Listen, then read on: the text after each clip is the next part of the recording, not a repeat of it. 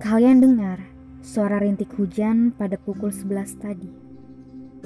Ya, belakangan ini hujan turun tanpa perasaan.